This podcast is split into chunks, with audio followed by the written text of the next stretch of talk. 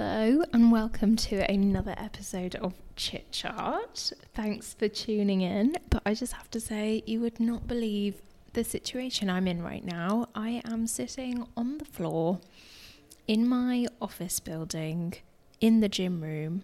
It's just like a single gym room. It's quite small. It just has a couple of machines in it and a little space and some weights. And I only recently discovered that this was a thing. So I started booking it out, and then it occurred to me, I need a space that's empty so that I can record my podcast without having to kick my parents out of the house. Hold on a sec, I think I'm missing a trick here. So I decided it would be a good idea to use this room to also record my podcast episodes, which probably, I don't know what the acoustics are like. I feel like I can hear a lot of echoing right now, and I apologize if you can hear that in the podcast as well, but you really are going to have to deal with it because I'm not going to get a chance to do this again because I'm so busy. But also I realized that because this room is in the basement, you can hear people walking on the road outside, and you can also hear a lot of doors slamming.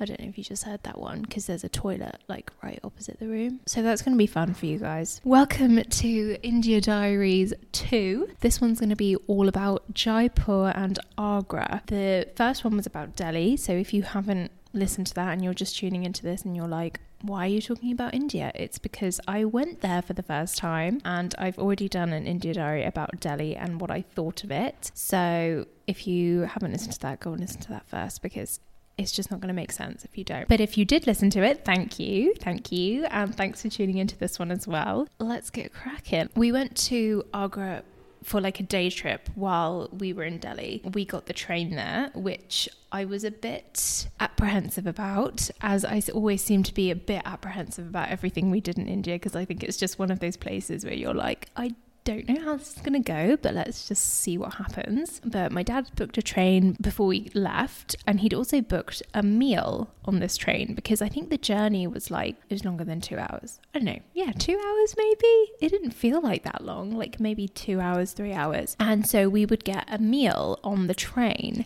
And in my head, I had envisioned very Slumdog Millionaire-esque trains. You know, I think there's a bit in the film where he climbs on top of the train and they're like sitting on top of the train. And from all the Bollywood films I've seen, there's always one person in the couple on the train, and then the other person's like running after them on the platform, and then they jump onto the train last minute because they're like, oh, I love you. And like, India have those kind of trains where you can just jump on and off. There's not any automatic door situation, really. So that's kind of what I was envisioning, and I was like, okay, this will be interesting. But like I carried through with my mentality. It's just gonna go with it. What happened, you know, no stress, let's just embrace it. Another thing was that the friends that we'd made in Delhi, we were talking to them about going to Agra and talking about getting the train, and my dad said he'd booked a meal, and one of the members of the family had said to us, don't eat that food. Like, you are not going to be well if you eat that food. Like, you definitely going to get the shits. And I was like, okay, that's going to be tricky because I also don't want to have to go to the toilet on the train because I'm not expecting. The toilets in this country on trains are fucking filthy. I wasn't going to expect more in India. So I was like, I don't want to have to be going to the toilet like that on the train. So we were all a bit skeptical about what the food was going to be like. And we were like, it's fine. Like, I took loads of snacks with me, and I was like, it's fine. If, you know, we don't have to eat it. We've booked it, but it's whatever. We don't have to eat it. We can just say, no, we don't want any. Dad had booked this, like, I guess it was the equivalent of like a business class section on the train. And it was actually really nice. It wasn't like first class that you get here, but the chairs were really wide and comfortable.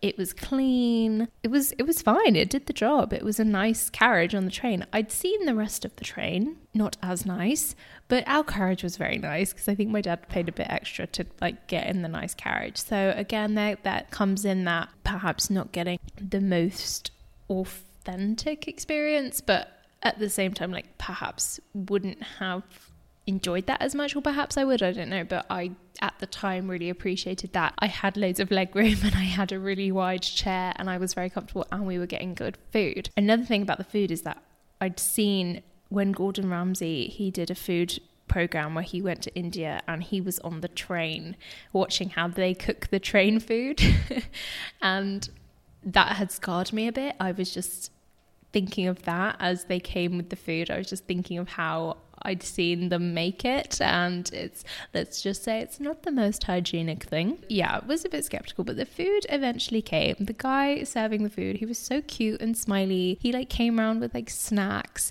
at first, and I'm not talking just like a snack. It was like a whole tray of snacks. I had like a little muffin cake thing, peanut, cereal, crackers, sugar crackers. What else was there? Like there was juice, there was yogurt, which I didn't have. I didn't have the yogurt, but I can't even remember, but there was loads of stuff. And I was like, whoa, okay. Like wasn't expecting this. What a treat. And then we had, obviously I couldn't eat all of it, so I was stashing the snacks in my rucksack like the thrifty person I am. I thought, well, we don't know when we're next going to be able to get safe snacks.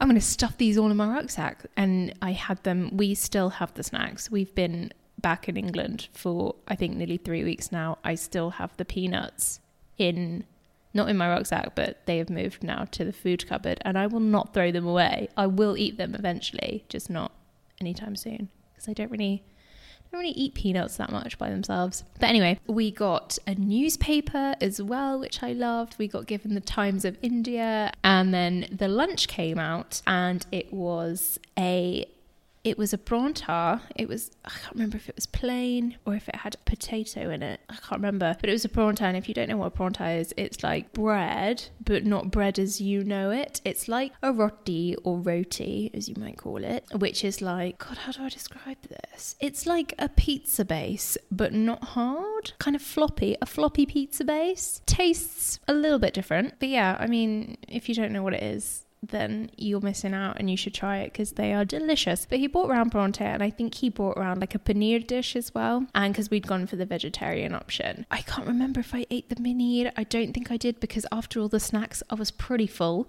We'd also just had a massive breakfast, because obviously it was included in our hotel, so my dad was like, eat all that you can, even when you feel sick, keep on eating. Like literally, you know that McDonald's advert where it's like getting your money's worth? That is my dad. Eat as much breakfast as physically possible. So, which he did every morning. And I was like, I don't even eat breakfast anyway. So I was like, this is really asking a lot of me. I can't cope. Yeah, the food was fine. No dodgy tummies. Everything was good. Then when we got the train back, we got more snacks. It was amazing. I was like, oh my God, the snacks just keep on coming. I love it. Anything in this world that I love a lot, it's free snacks. I just love free snacks, free food in general. And see, I'm saying free, and it's just occurring to me that it's literally just occurred to me that it wasn't free. My dad paid for it. It wasn't really free. It was unexpected, you know? Unexpected food is like my favorite kind of food, where you think, oh, there's not going to be any food there. It's like when you go to a house party and you think, oh, it's a house party, you know? It's just going to be drinking. Oh. And then you go and there are snacks, and it's like the best thing ever. And you're like, oh my God, yes, peanuts. The train to Agra was great. I did really like the whole train experience. I just thought it was crazy how, you know, I was sitting there on the train, this train was going through, and there's just people on the tracks. There's cows on the tracks. We saw some pigs, some boars, some kind of pig animal on the tracks, just walking across, you know, people living right next to the tracks. It's just great. It's not great. It's dangerous and all that, but it's also so like, that's one of the things that I just generally loved so much about India, is just like the free nature of it all. It's like, you want to walk across some train tracks. Yeah, go for it. Because of course you're going to, because you need to get to the other side, you know, like even when we were at the train station and people were jumping down from the platform, crossing the tracks and going to the other platform, because why wouldn't you? You know, you're on the wrong platform. You're not going to go all the way up the bloody stairs and then across the bridge and then come down. Just go across the tracks. And there were like monkeys on the tracks as well, and it was great. I really loved that, and I loved seeing that. I thought it was really great. But yeah, so we arrived in Agra and we had a driver there, we had a tour guide when we got there, and it was the first time since being in India that I'd seen animals on the road, because in Delhi, unless my memory is failing me, which wouldn't surprise me because my memory's quite bad, so I can't recall seeing any animals on the road in Delhi, and I feel like Delhi is just too traffic heavy, it's too busy, and I think they probably, because it is the capital, probably have more controls about animals being on the road, so it didn't really happen very often, or not that I can remember while I was there. However, in Agra, there were cows in the road, they were just walking around, and I really liked that. It was because, you know, I wasn't trying to live there. I can imagine if I was trying to live there and I was trying to get to work, you know, I'd be like, can you move out the fucking way? But because I was just there like la-di-da, having a whale of a time, I was like, oh, the cow wants to chill there for a bit, it's fine, we're not in any rush. So it was really nice to just see like cows walking around you and just being kind of like that close to animals, which we never, apart from like pets in the UK, you never really get that close to animals. Like we get gassed if like a squirrel comes near us and we're like, oh my god, a squirrel, and we like try and take pictures of it, and it's like the monkey's gonna come near you, like in India, like if you look at it for too long. I literally touched an elephant and got to ride it and feed it, but that is coming later. But yeah, so we finally got to Agra and we went straight to the Taj Mahal, because Agra gets super hot. Agra gets really, really hot, and especially the Taj Mahal area, because it's all marble.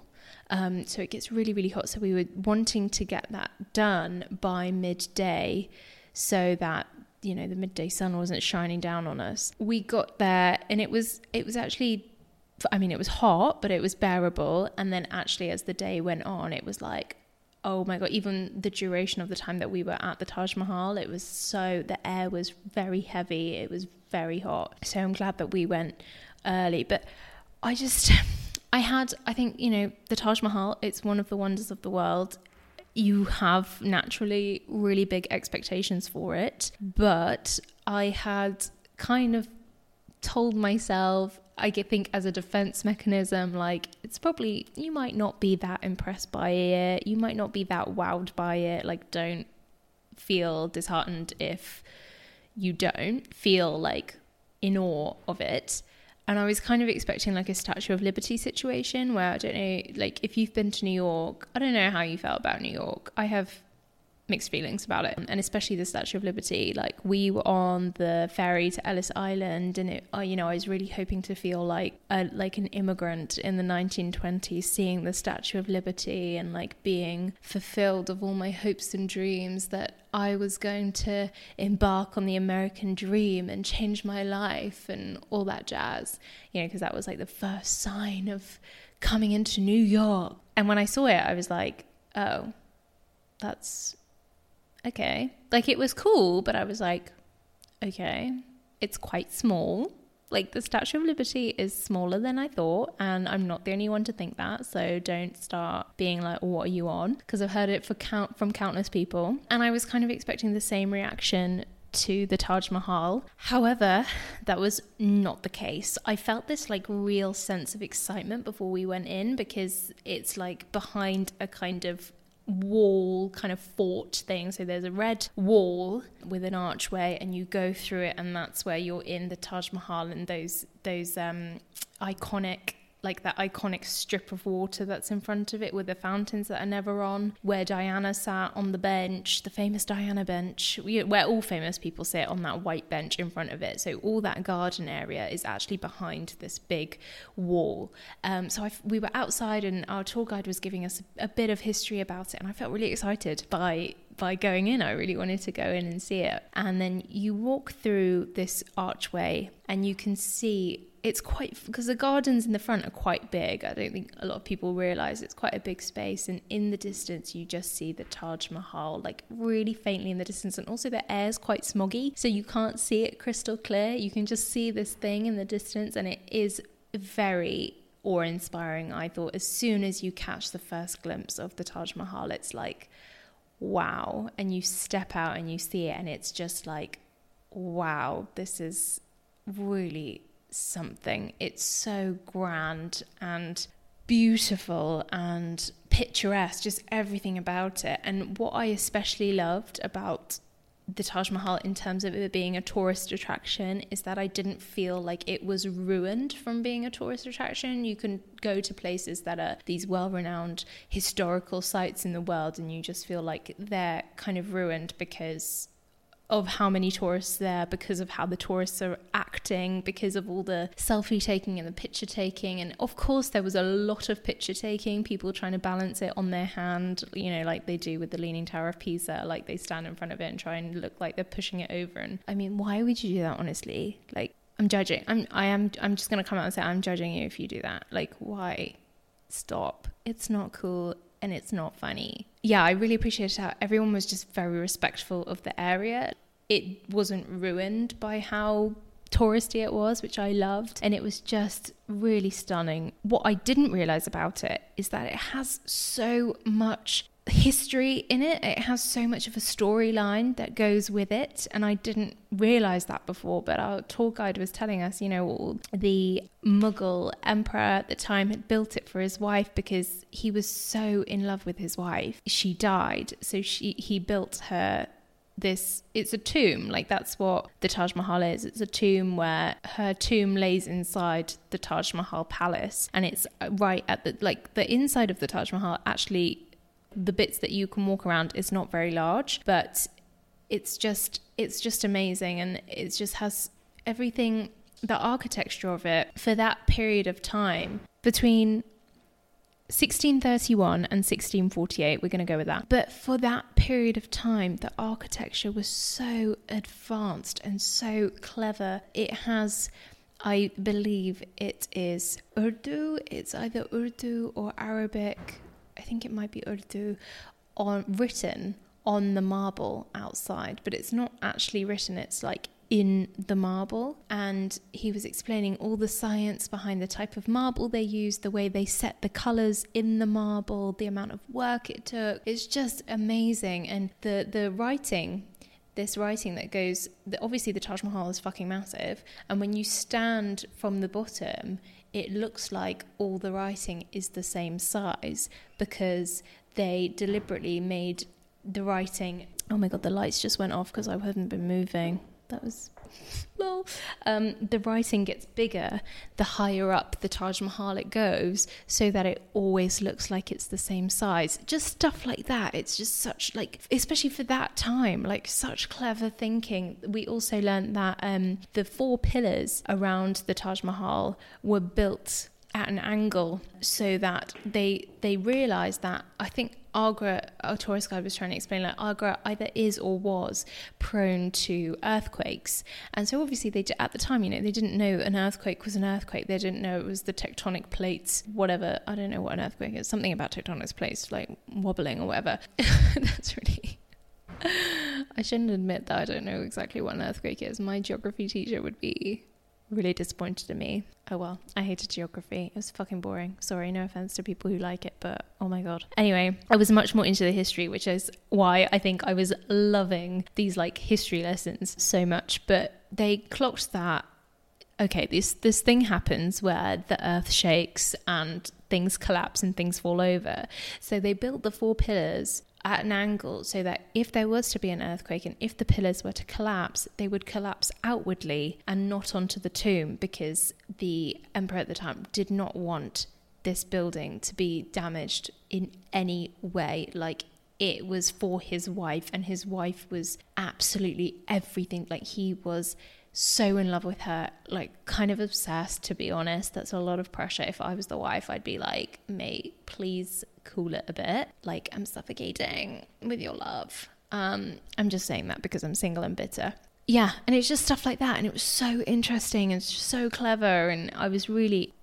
I thought it was really awe-inspiring, just the whole thing, and it was really lovely. And going inside and seeing the tomb, seeing the wife in the middle and the emperor on the side, like he's just on the side of her one, because it was all about her, like everything was always about her. And yeah, it was really grand and really amazing and beautiful and stunning, and there's a reason why it's a wonder of the world, because it is wonderful. I definitely recommend, 10 out of 10 would recommend, go to the Taj Mahal. While we were in Agra, we also went to the Agra Fort, which is where, if you go to Delhi, or you might know of the Red Fort in Delhi, turns out that's actually just a copy of the Agra Fort. So it's this massive red fort in Agra that was the main residence of the Mughal emperors before they moved to Delhi, so that when they did move to Delhi, they just built a replica of the fort. So the one in Delhi is just like a replica. It's basically exactly the same. So we went to see the original in Agra, and again, just the architecture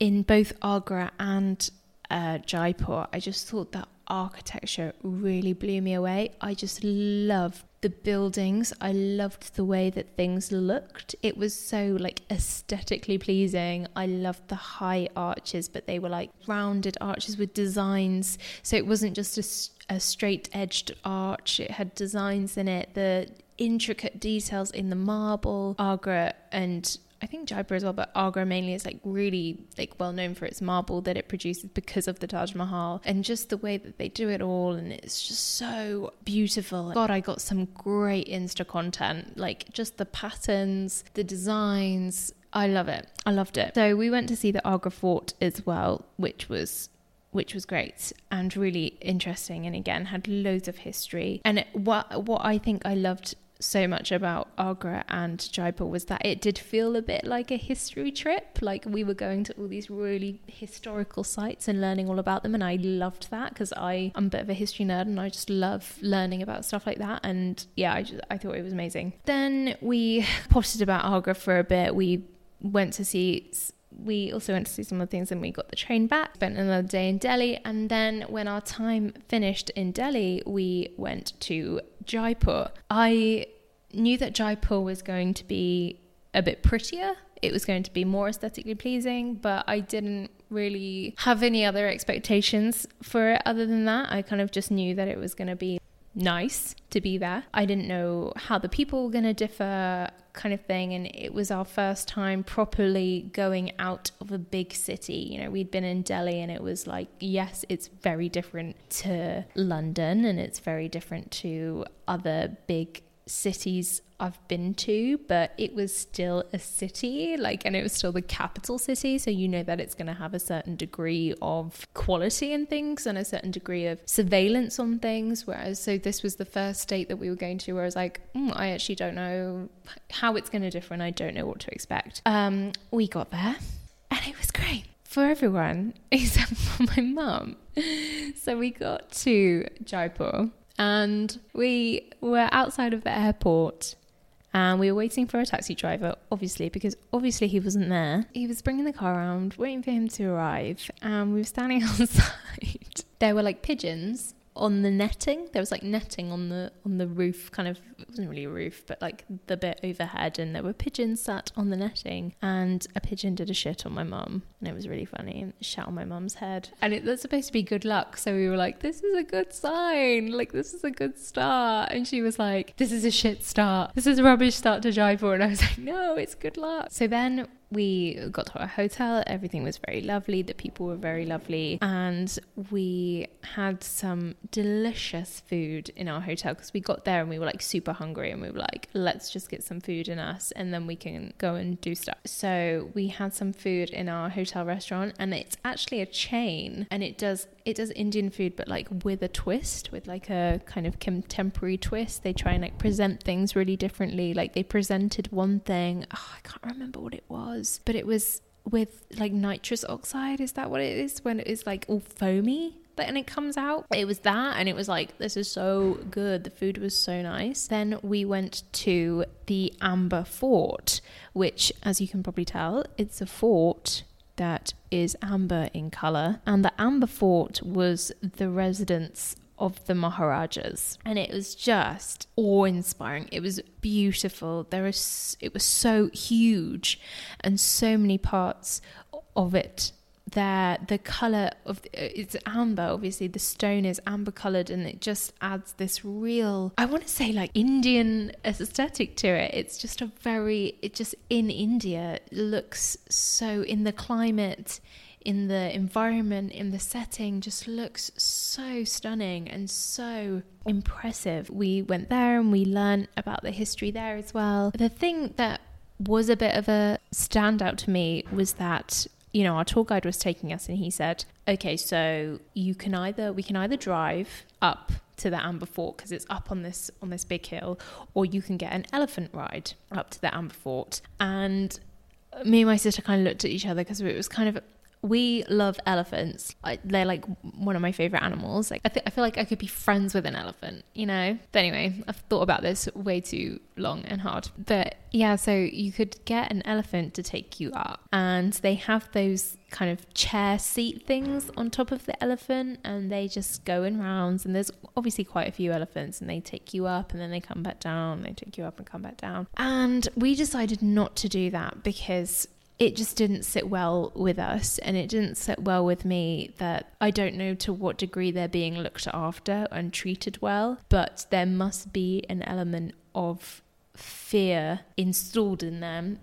Otherwise, they wouldn't do that job. They're elephants, they're animals, like they shouldn't have a job to do. And it's their job to take people up there, and I just, that didn't sit well with me, and I didn't think that was very fair to them. And also I didn't know how they were being treated, and also those chair things are actually really uncomfortable for them on their back, and then you imagine like the weight of two humans on top of that, because their backs aren't flat, they're not made for having those chair things on. So we decided not to go for that, which I'm quite happy about. I don't feel like I missed out on an experience there.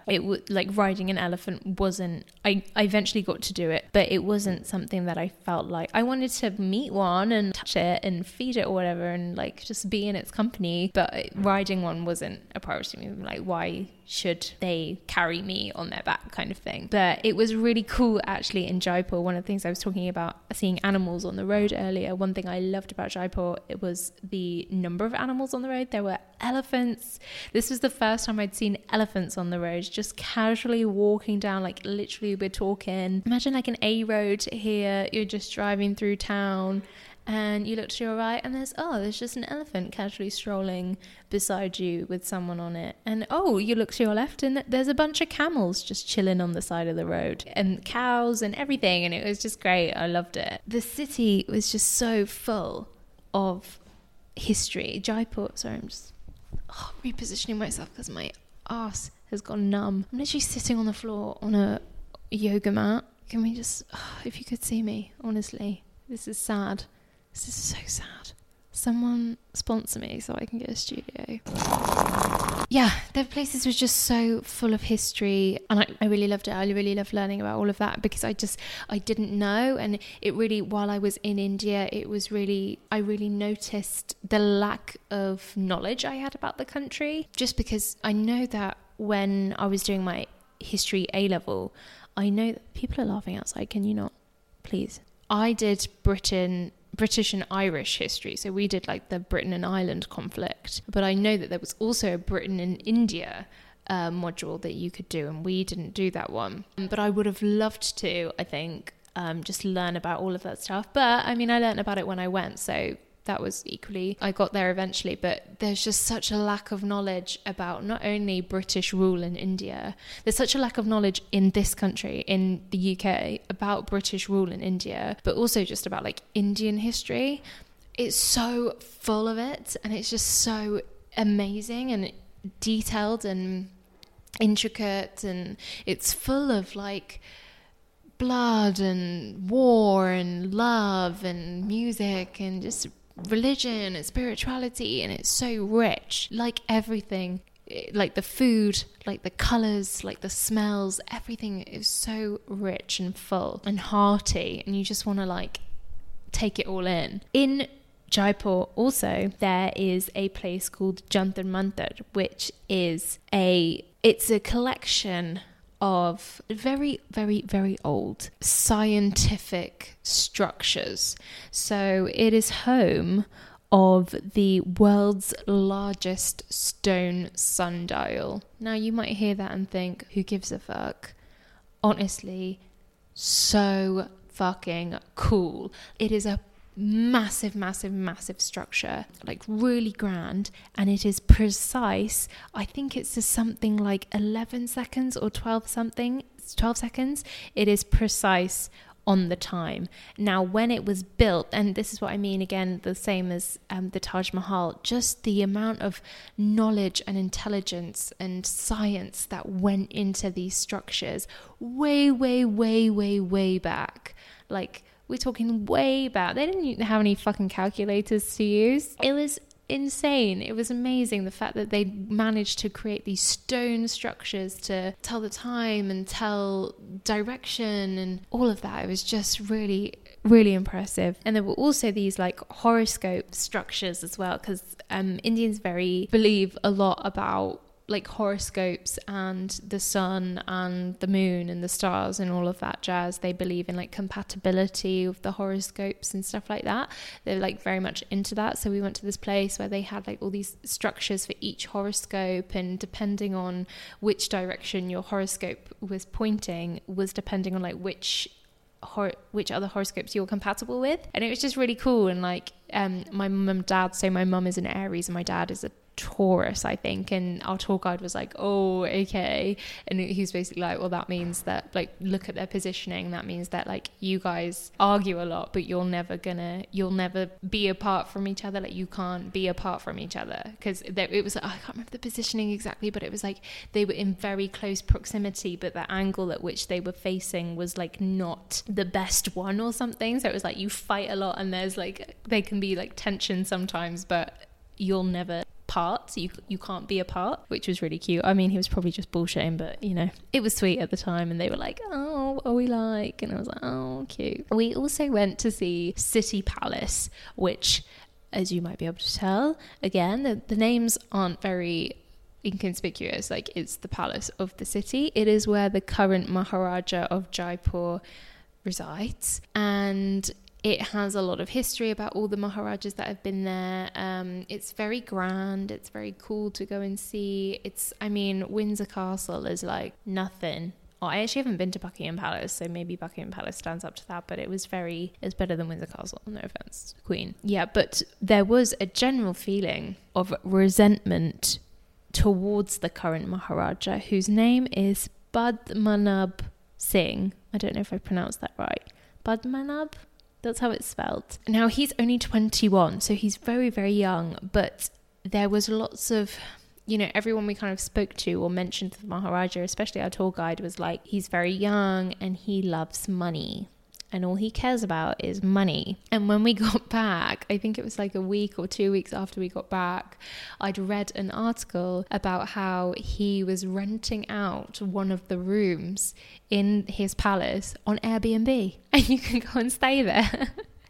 An Airbnb, you can go and stay in the Maharaja's palace. And it wasn't even that pricey, to be fair. Like, I mean, it was pricey. Like, I can't afford it. I don't know what I'm on about. Like, thinking, who do I think I am? It's not that pricey. It was very pricey, but it wasn't as pricey as I thought it was going to be. From the impression I get, he's very keen on money and making money, and that didn't seem to go down well with the people who we spoke to about it, and our tour guide especially, when he was telling us the general feelings towards the Maharaja in Jaipur, which I thought was really interesting. Another thing that I loved about it was the food. I would say that through the whole trip, we had our best food in Jaipur. I'm just thinking that, and I'm thinking, is that accurate? Would I go as far as saying that? And you know what? Yeah, I think I would. I think we had our best food in Jaipur. It was delicious. It was much lighter than Punjab, but it was still full of flavour, still really, really tasty. It was a dry state, so that means there's no alcohol. I don't know if it's just Jaipur or Rajasthan, but yeah, there was no alcohol. So the first time we went to the restaurant for dinner, our first dinner there, my dad was like, oh, like, I'll see, do you have a beer? Or like, can I see the wine menu? And the waiter just looked at him like, no. we don't serve alcohol. And he said to my dad, like, no beer here, sir. And my dad's face was like, what? And I was like, Dad, it's fine. You can last like 3 days without alcohol. And he just looked at me like he was going to cry. But it was actually really nice. It was really nice to have a break from something that was really heavy again. But where there was alcohol the next night actually was when we went to a restaurant called Palladio in Jodhpur, which did serve alcohol, so it was all good. We had our cocktails, we had our wine, we were happy. But this restaurant was just... So that first restaurant we went to, food was really, really good. The first restaurant we went to had live music. It had these two guys. One was playing a sitar and one was playing drums. And, I mean, there weren't very many Indian people in this restaurant. It was a lot of tourists, but... It was really lovely. The food was really nice and the atmosphere was really nice. And it had been recommended on like all the websites. So I think that's obviously why there are a lot of tourists there. But then we went to this restaurant called Palladio, which was actually in a hotel. And it was just, number one, it was stunning. The interiors, it was all a kind of Moroccan blue kind of colour. Maybe a bit lighter, maybe a shade lighter than Moroccan blue. But it was just, And it had like white detailing on it, on the walls, on the inside. But we actually sat outside and it was just so dreamy. It was so nice. There were like fairy lights draped across this like gravel courtyard. And they had these sofa seats outside that had these pillared posts around them with curtains draped across the top. And oh God, I was just like, I'm in heaven. This is the lifestyle I want to live. And it was just so lovely. Not only was the food delicious and the wine was pretty nice too, it genuinely felt like we were sat outside. I was in like a strappy dress. It didn't feel a touch of cold. And it was October and I was like, oh my God, this is heaven. And, you know, we were just chilling. And it felt like we were in Greece or Italy. It just felt like we were in a Mediterranean country. And it was so, so lovely. And yeah, I definitely think the food that I had in Jaipur was the best food that I had throughout the whole trip. So overall, I think I came to the conclusion, you know, when I got back, people were like, what was your favourite part of the trip? And I think I'd have to say it really was Jaipur. I really liked it there. We went shopping and on one of the days, and even the shopping area, it had like these coloured streamers going across the middle bit where the road was. So there were lines of shops, or I say shops, but you know, little stall kind of shops in this complex on both sides of the road, and across the top of the road they had these wires going across with coloured streamers on it, and it was just so pretty and it was so authentic and it was so nice to be there. And of course it was like really busy. There were still cars beeping non-stop and motorbikes trying to run you over. And you know, I mentioned in my Delhi podcast there was a little girl, probably 2 or 3, begging for money, you know, pulling on my clothes, asking for money when we were there. And obviously like that doesn't go away. That was all still there. Like just because you've gone to a different part of India doesn't mean like the culture has changed that much, or like the bad things about the country have gone away. No, they were absolutely still there. But I thought Jaipur was a really beautiful place, so full of history, and I loved that. And I came away feeling like that was my favourite place. And I'd love to go to other places in Rajasthan, because I know that places like Jodhpur and Udaipur are supposed to be even more beautiful and really beautiful scenery, and a lot more greenery as well. Like Jaipur's quite a busy town, it's quite like built up. There's not a lot of open green spaces that I saw anyway, whereas the other ones are. So I'd love to go back there and see them, because it was just lovely. That's the end of my India Diary 2. That was my tales from Jaipur and Agra. It was a bit of a quick one, but I could sit here and tell you kind of all the history of the places, but why don't you just go and see for yourself? Or, you know, also there's Google, so just Google it. The thing is, we were only there for, I think, 3 days. 3 days? I think we were there for 3 days, yeah. Oh no, I forgot to mention. I also, I got heat stroke. Jaipur is also very, very hot, and It's less smoggy than Delhi, so the smog kind of doesn't block the sun from being directly on you, and a lot of the places we went to were very open. A lot of the forts and the place with the sundial and everything was very open, and when we were in the sundial place, I think I got heat stroke because I felt really sick and I felt like I was about to pass out. And I felt really tired. And I was like, wow, I'm weak. This is weak of me. But anyway, yeah, like, I feel like there's not a lot to tell because I was just so absorbed into it. And, like, nothing that I recall, again, like, maybe my memory is failing me, but I can't remember anything not nice happening. Like, it was, like, one of the nicest parts of our trip. And I feel like we learnt a lot. And it's the things I saw there, the buildings I saw there, I'm just, like, never going to forget, which hopefully never... With my memory, who knows? But hopefully I'll never forget them. But yeah, so that's the end of that. Please let me know if you've been to Jaipur, what you thought of it, if you've listened to my last episode and you have some thoughts, if you have thoughts about this one, if you think I should just shut up and be quiet, please tell me, because someone needs to tell me, otherwise I'm just going to keep going. But yeah, I'd really love to hear what you have to say, and you can do that through a plethora of ways. You can email the podcast at chitchatpodcast@gmail.com. 2 A's in the chart, remember, not chit chat. You can follow the podcast at Chit Chat Pod on Twitter, and it's at Chit Chat Podcast on Facebook and Instagram. You can also follow my personal Instagram, which is at Kanika Bans. It's KanikAbans. Mate, if my name was like Sarah Smith, I would not have to spell it every time. I'm going to eventually stop spelling it because I feel like it's just long. You can follow me on my personal Instagram for fun content. You won't regret it. In the next episode, in India Diary 3, I will be talking about Amritsar, which is in Punjab, and potentially my other time in Punjab as well, but I'm going to have to see how long it is, and if it's like over an hour long, like no one wants to listen to all of that, so I'm going to have to cut it in half. But yeah, it will definitely be about Amritsar. It may also be about Punjab. I don't know. I haven't decided yet. I'm not organised enough. Thanks for listening, and tune in next time. I've said tune in so many times this podcast. Well, yeah. I mean, what else are you going to say?